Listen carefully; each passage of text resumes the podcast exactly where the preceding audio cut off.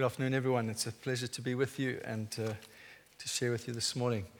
Um, I was just saying to my wife uh, in, in the break, it's wonderful to see so many Christians.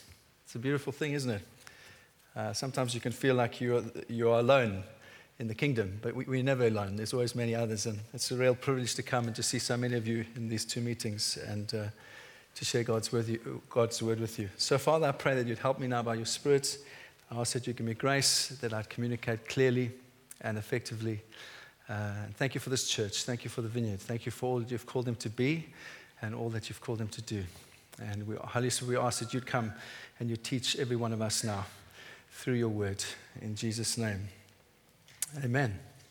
I'd like to speak to you this morning about becoming a friend of God. Uh, I said in the first meeting that I've been very interested in the book of James for the last year, and I've been teaching out of that book in our own church for the last year. And uh, I want to start in James chapter 2 with you this morning. And um, I'm going to read three or four verses and then kind of summarize the second chapter and then speak to you about what I want to speak to you about in terms of becoming a friend of God. So James starts like this and he says, Do you want to be shown, you foolish person, that faith apart from works is useless? James is a blunt man. I, I quite like that about him. He doesn't mince words, he gets straight to the point. He says, Faith apart from works is useless. Was not Abraham, our father, justified by works when he offered up his son Isaac on the altar?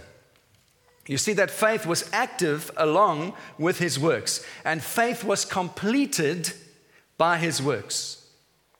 And the scripture was fulfilled that says, Abraham believed God, and it was counted to him as righteousness, and he was called a friend of God. What an incredible accolade over this man's life. Abraham called a friend of God. And then James concludes, he says, You see, a person is justified by works and not by faith alone. And I'd, I'd, I'd like to have a look at this theme this morning and majoring on the thing of becoming a friend of God. Uh, in the second chapter of James, James is most concerned with a, uh, uh, a number of things, but the, one of the main themes of chapter 2 is that James is concerned with the influence that our faith has on other people. He's very concerned about that. Our faith has either good influence or bad influence of people. Either people say, those Christians, there they go, those hypocrites, or they say, those Christians, there they go, look at how they live. Our faith has an influence on people, good or, or bad. And so he uses He's uh, writing to the early church, to these Jewish believers, and he, and he writes and he uses three strong examples in the first portion of chapter 2. And I'm going to summarize them quickly. He says this He says, Faith without works is dead. Dead. And the word there, dead, is the same word that Paul uses in Romans chapter 6, verse 11. Romans chapter 6, verse 11 says this that we are dead to sin but we are made alive in Christ. We are dead to sin. And when Paul says that dead, he means corpse. He says that's how sin should be to us. We should be towards sin like a corpse, uh, cold, lifeless, having no, nothing to do with it. That's how we should be towards sin. And yet we are alive to Christ. And so James uses the same word. He says, faith without work, without works, is like a corpse. it is dead. It is useless. It is cold. It is lifeless. It is useless for you and it's useless for anybody else. Has no effect on anybody. Faith without works. And so he, he says, he uh, chastises these early believers because he says, well, you know, if people come into your meetings and you say to a rich man, sit there in a place of privilege, and you say to a poor man, sit over there, he says, you are a wicked man with evil in your heart. There's no discrimination based on race, education, uh, economic power in the kingdom of God. We are all equals before the cross. He says, Don't be a believer like that. These are strong, strong words to these, these people. And so he says, faith without works is dead. The second thing, he anticipates an argument that I've heard often in the church. He says, oh, you know, I'm not very practical. It's not my gift to be practical. You know, I can pray. I love praying for people, but don't get me to do anything. That's not my gift. James whacks that right on the head. He says, Some of you will say, I have faith. And he says, I will show you my faith by what I do. Don't talk to me about faith apart from works. I will show you my faith by what I do. And he anticipates that argument and he nails it straight up. And he says a third thing He says, even the demons believe in God and they shudder. So he says, Well done if you believe in God. Even the demons do and they shudder. And so he, he summarizes this thing. He says, Don't be a, a, lazy believer. But the Bible also speaks about inactive faith in these terms. It talks about an unbelieving heart. That's what inactive faith is it's an unbelieving heart. And he says, Don't be like the demons that believe, you Christians. He's talking to saved people. He says, Don't be like a believing demon. A believing demon has an assent, an intellectual assent towards the gospel. It understands the gospel intellectually. It says the demons even shudder when they think about God because they know it's true, but they don't, it doesn't change them. It has no impact in their lives and they do nothing for the kingdom. And so he says, Don't be a believer like that. Don't have a faith that's corpse like. Don't have a faith that is lazy. Don't have a faith that believes like the demons do. I mean, this is strong language. Would you agree? I was saying to some of the, oh, get, I don't want to get distracted. So he uses these three illustrations. And uh, I want to say this true faith, the kind of faith that James is calling us to, the kind of faith that Paul describes, is a, an adherence, adherence to the gospel that compels us to live in a different way. It compels us to live sacrificially. It compels us to give to others and other people. That's true faith. And James is encouraging us and saying, that's the kind of faith I want you to have. And he's writing to the early church. John Calvin, the great reformer, summarized, he said, the true church has three components. One, it's where the word is preached. That's how you can tell a church is true. Do they preach the word? Two, is there discipline in the church? In other words, are our lives mutually submitted to each other? We allow people to speak into our lives so we can be transformed by the power of the Spirit. And thirdly, he said that um, a true church is where the sacraments are administered. So we broke bread t- together this morning. Beautiful thing to do. The other thing that the Bible asks us to do is baptize believers. He said those are the three things that summarize a true church. I agree with him. I would like to add a fourth thing. The true church is always evangelistic.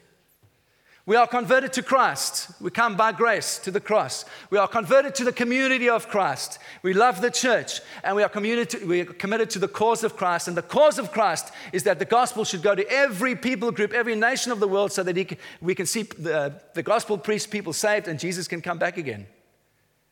Uh, if, if one of those things, I'm so tired I'm sorry to rave, one of my pet raves. I'm so tired of this individualistic society that says, I can know Jesus without loving his church. It is absolutely nonsense.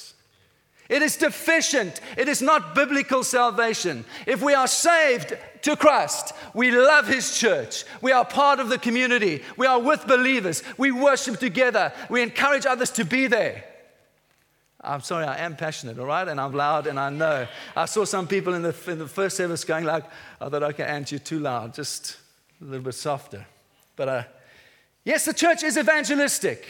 Amen. It is evangelistic. And this is what these early Jewish believers had forgotten. That's what James is reminding them about. He's saying it is the most important thing that you are saved, absolutely. And the words, the language that James uses, he talks about the perfect law that brings freedom. He talks about the, the gospel of the law of freedom. He's talking about salvation. When Paul speaks about salvation, Paul uses these, word, these words You are justified. God's anger has been satisfied. All the wrath of God has been taken upon Christ. That's what he talks about, the language that he uses when he talks about salvation. It's the same thing, different language. So James is saying to these early believers, certainly you are saved. That is the most important thing. But he reminds them, he says, don't just be a hearer of the word, be a doer of the word. If you are a doer of the word, you will be blessed. And so that's the summary of the first portion of that chapter. R.T. Kendall puts it like this He says, The gospel first makes us fit for heaven and then it makes us fit for earth, but in that order. Of course, we, the blood makes the way open so we can enjoy God's presence and His power in our lives, but then it affects how we live.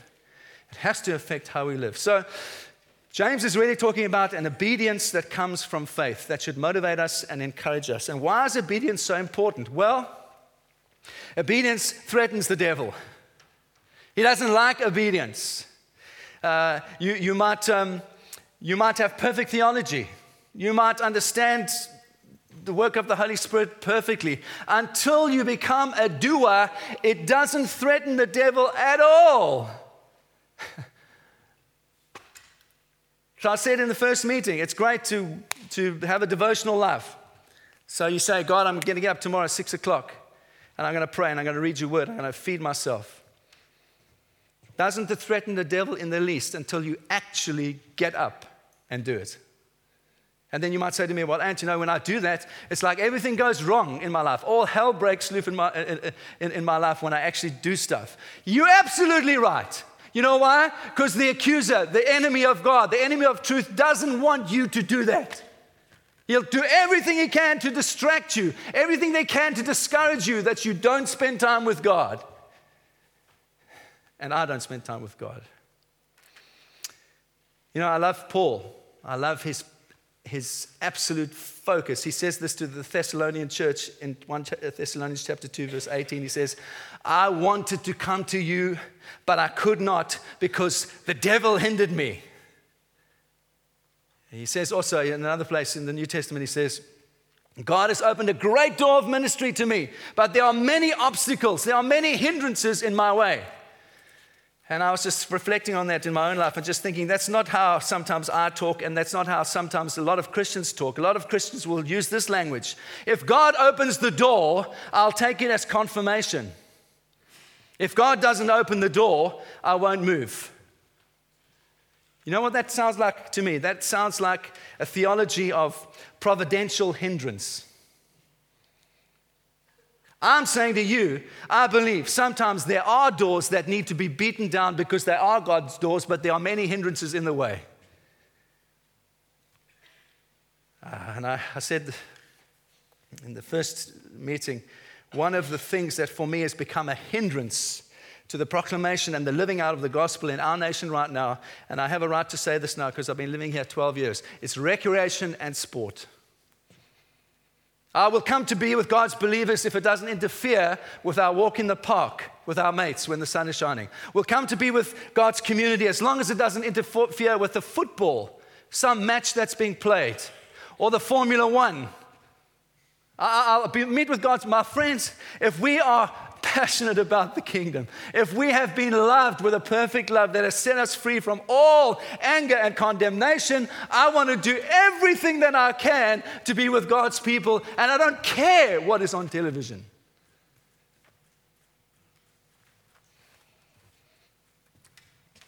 You can see this is not a very popular message to preach.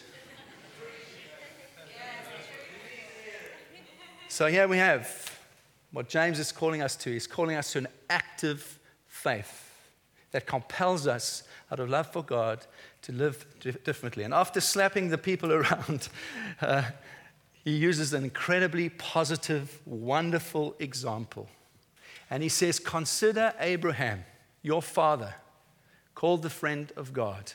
And James invites us to an infinitely more uh, wonderful relationship with God that goes way beyond just being saved and assured that we are sons and daughters.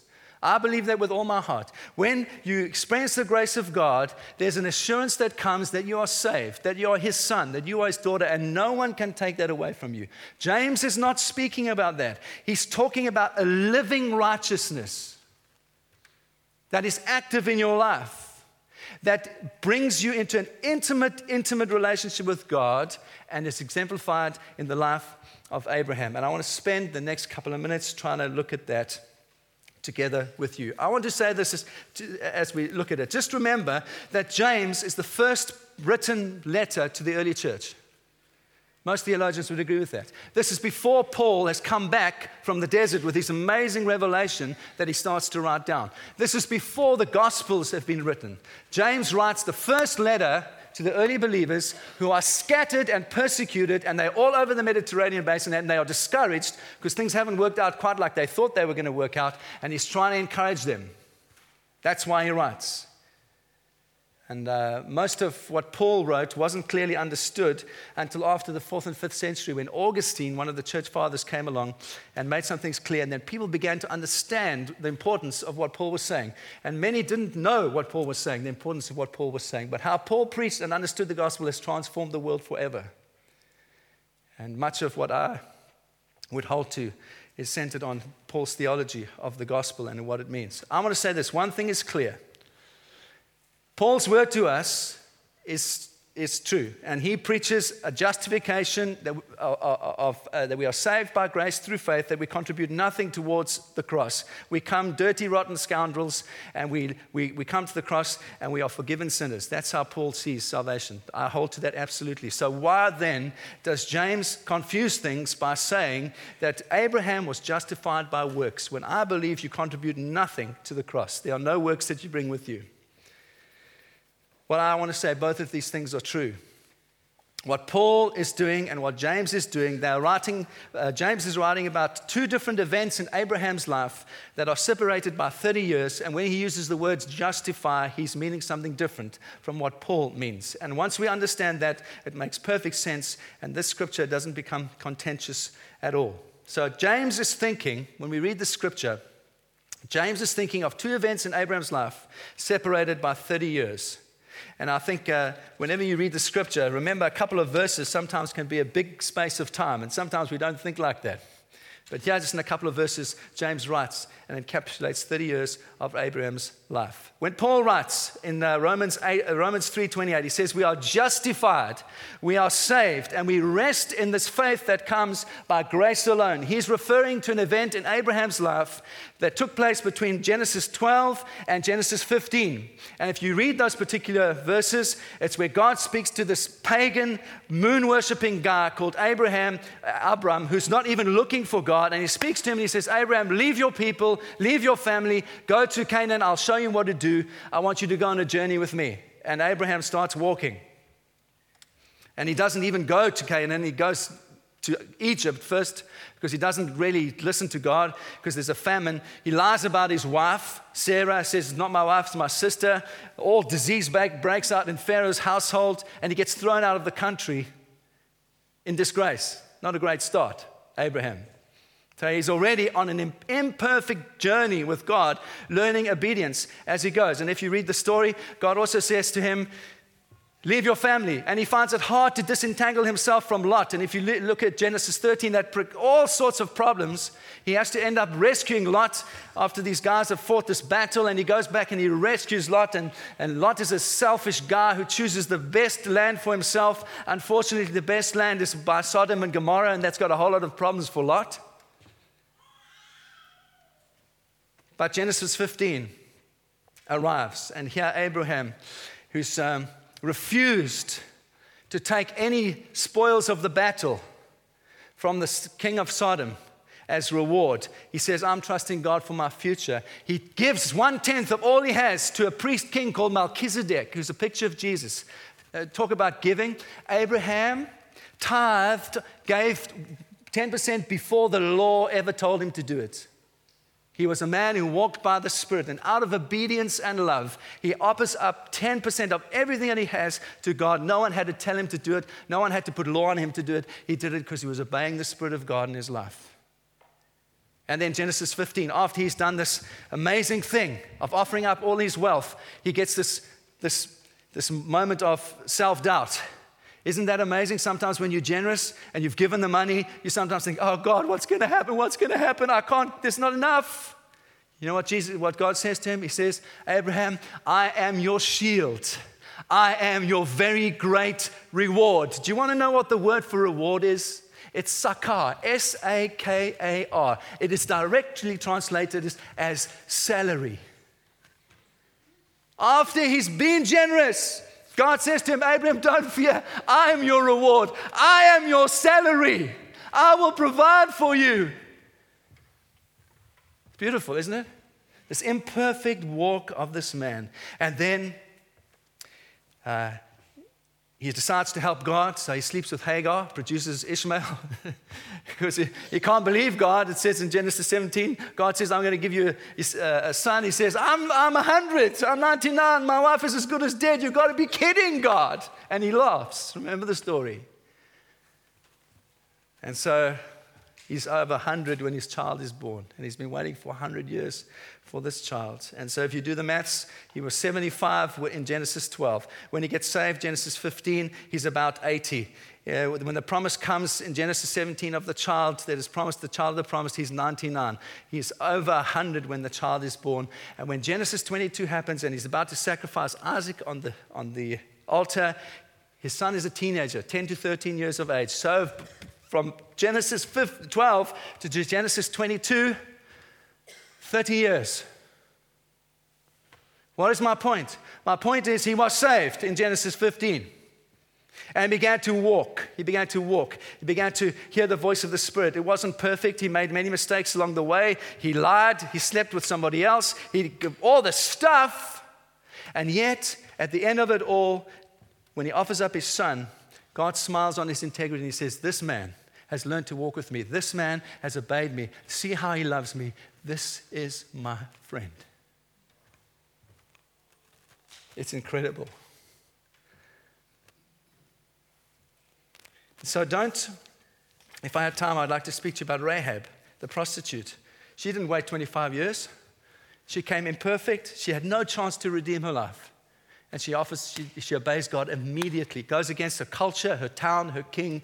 She welcomes the spies in, and she's saved. Not because of what she did, but because of what she believed. Now, friends, when we first get saved, our faith is passive. Ephesians tells us that. It says, Ephesians 2 8, For it's by grace you've been saved through faith.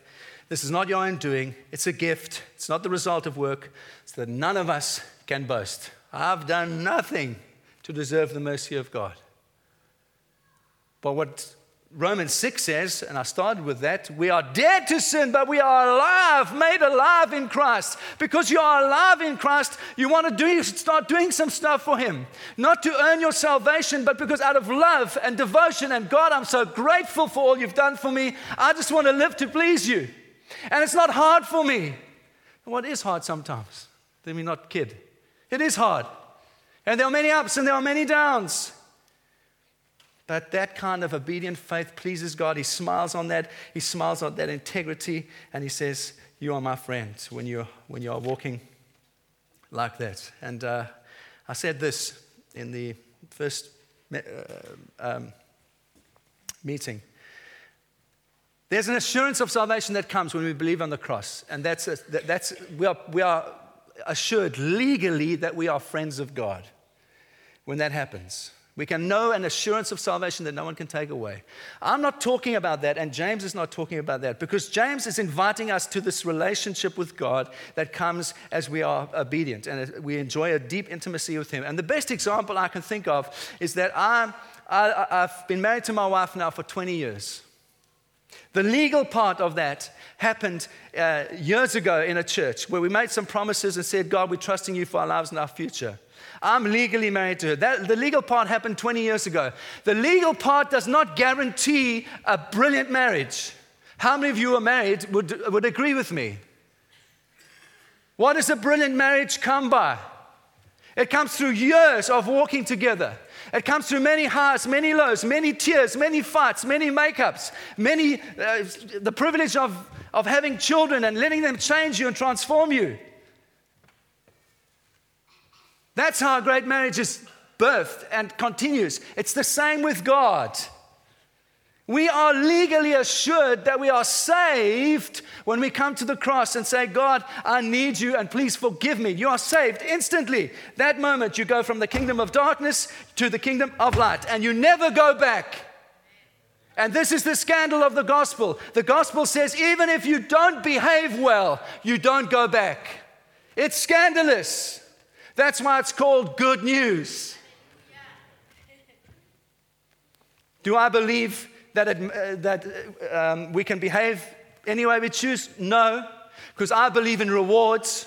I believe that there are great rewards for us in heaven and on earth. And I said, I want to be at the party, the banqueting house one day. I want to be at Jesus' table. Not crept in the back door, sitting at the back because I've not lived my life for Him. I'm saved. I'm in heaven. I want to enjoy some reward in heaven. I want to enjoy some reward here on earth. It's a different thing. that we're talking about.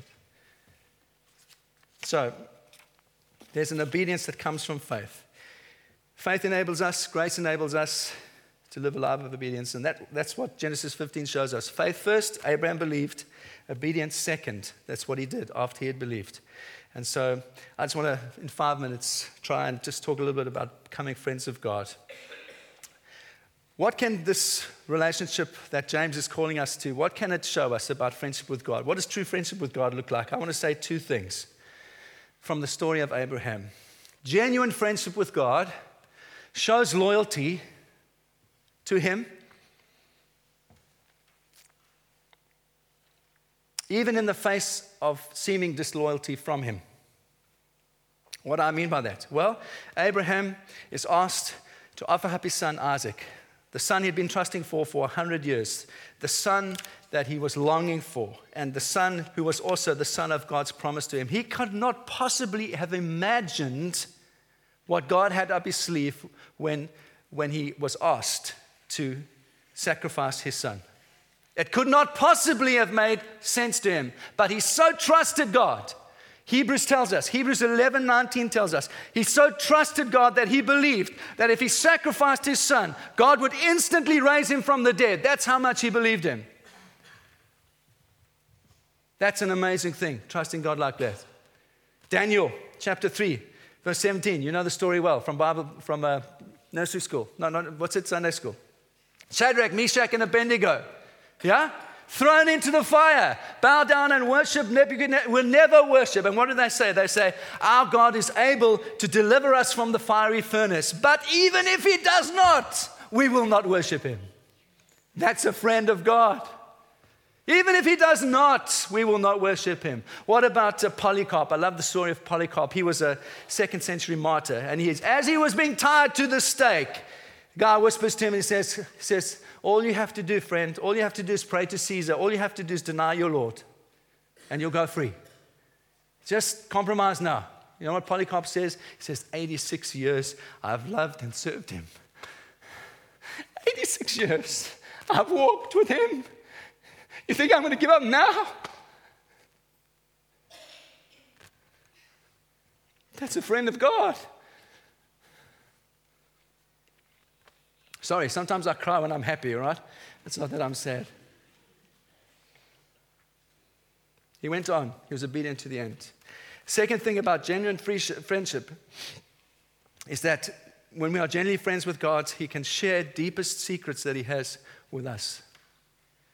He doesn't share them with everybody, He shares them with His friends.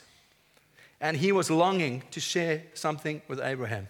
If you read the Old Testament, right from the Garden of Eden, God was looking for a relationship. And so, because Adam sinned, relationship was broken. And he, he sets this thing in, in process so that he can become friends with us again. And so, Abraham is part of that amazing story of salvation. And God starts to whisper to him and tell him things. And, and so, he says, Abraham, through your seed, you're going to be a blessing to many nations. You, you're going to, through your seed, all the nations of the world are going to be, blessed, are, are going to be blessed. You see, because Abraham is, a, is a, a man, he thinks seed means babies, Richard. Seed means babies. So, of course, this is how it's going to happen. I'm going to have lots of babies. It's a natural thing. And so that's why he tries to make it happen with Hagar. And it, doesn't work. And eventually he does have a baby. And then God says to him, I want you to offer up the baby. And he says, What? Can't be. Doesn't understand. Why? God is whispering to him, trying to, trying to teach him something else. He's saying, the people that are going to come through your line, that are going to be a blessing to everybody else on the face of the planet, it's going to have nothing to do with the natural procreative process. It's going to have everything to do with faith. And I want you to give the natural thing to me. I want your son to be sacrificed on the cross, and you're going to get him back, but you don't know that. He didn't know that until he actually did. And he got him back, and the Hebrew says he got his son back in a different way. Now he was the child of the promise. That through all of Abraham's seed, you and I can enjoy a relationship with God through faith. It is absolutely incredible. And if Abraham had given up in the moment when he didn't understand what God was doing and he had not trusted God, he would have blown the whole thing. I said in the first meeting, one of the most poignant verses in the whole of the scripture for me, having two sons and knowing how much I love my boys. It says Abraham is walking with Isaac hand in hand. They're walking up and they see the mountain. Abraham says, We're going there. And when they get to the mountain, and his son Isaac, his little teenage boy, says, Dad, I see the fire. See the altar. Where's the sacrifice? Can you imagine what that did to Abraham's heart? After all these years, and he prophesies, he says, he says, God himself will provide the sacrifice. It is absolutely incredible. The gospel is incredible. And Jesus says the same thing, and I am finished now. Jesus says the same thing to his disciples, John 15 15. No longer do I call you servants, for a servant does not know what his master is doing, but I have called you friends. Because why? For all that I heard from my Father, I've made known to you. What an incredible possibility, friends. What a privilege. We, we can have assurance of salvation. We're saved. We're friends of God. But James is saying, don't, don't camp there. God is inviting you to an intimacy. He's inviting you to a relationship with Him that comes as you walk by the Spirit and you learn from Him and you make some mistakes, but He guides you and He's wanting to speak over all of our lives and say, Look at my friends. Look how they love me. When it's good, when it's bad, look how they love me. Look how they give themselves to me. They're not, they're not doubting whether I love them. They know that I love them. They are assured of that. But look how they persevere. Look how they walk. Look how they enjoy each other. Look how they love the church. Look how they love people. It's a different thing. Can we, uh, can we worship, guys?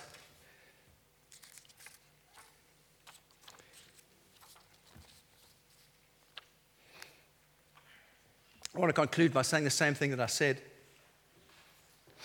at the first meeting